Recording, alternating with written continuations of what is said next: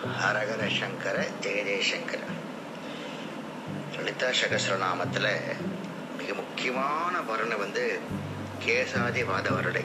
அந்த வர்ணனை முடிஞ்சிருச்சு இன்னைக்கு.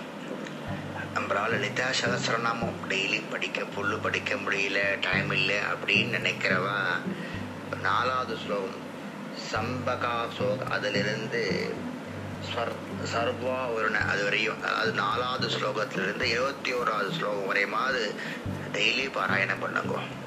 இதில் வந்து அம்பாள் அப்படியே தலையிலிருந்து கால் வரையும் வர்ணிக்கிற இது இருக்கு பாருங்க. சொந்த நெகிழியில் சொல்கிறா பகவத்பாதா அம்பாவில் வந்து ஒவ்வொரு பாட் கண்ணா பார்த்து பார்த்துட்டே இருக்கலாமா? புருவத்தை பார்த்துட்டே இருக்கலாமா? பாதத்தை பார்த்துட்டே இருக்கலாமா?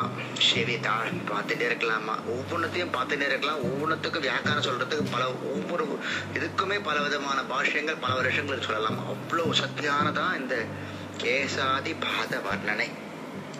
இல்ல பாருங்க ஆறாவது ஸ்லோகத்தை பாருங்க. பதனஸ்வர முகத்தை பத்தி சொல்றது. மீனாபலோச்சனை கண்களை பத்தி சொல்றது.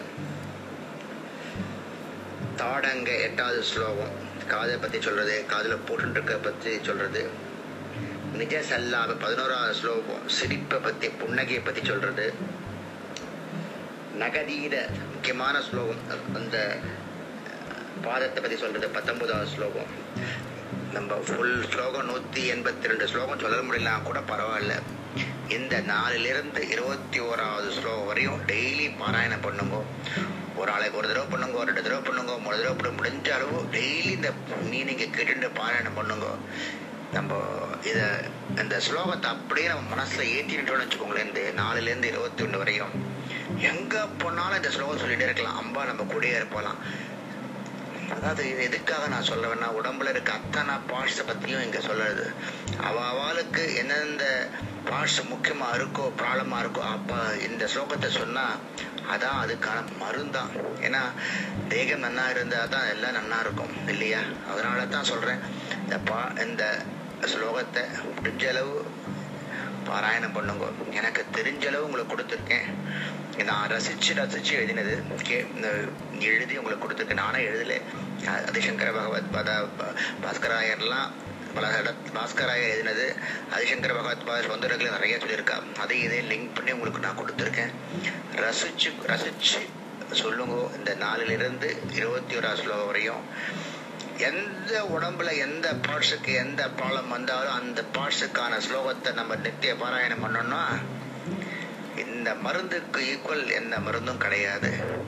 அனுபவிச்சு சொல்கிறேன் இந்த ஸ்லோகங்கள்லாம் வந்து நாலுலேருந்து இருபத்தி ஒரு ஸ்லோகம் இருக்குது பாருங்க.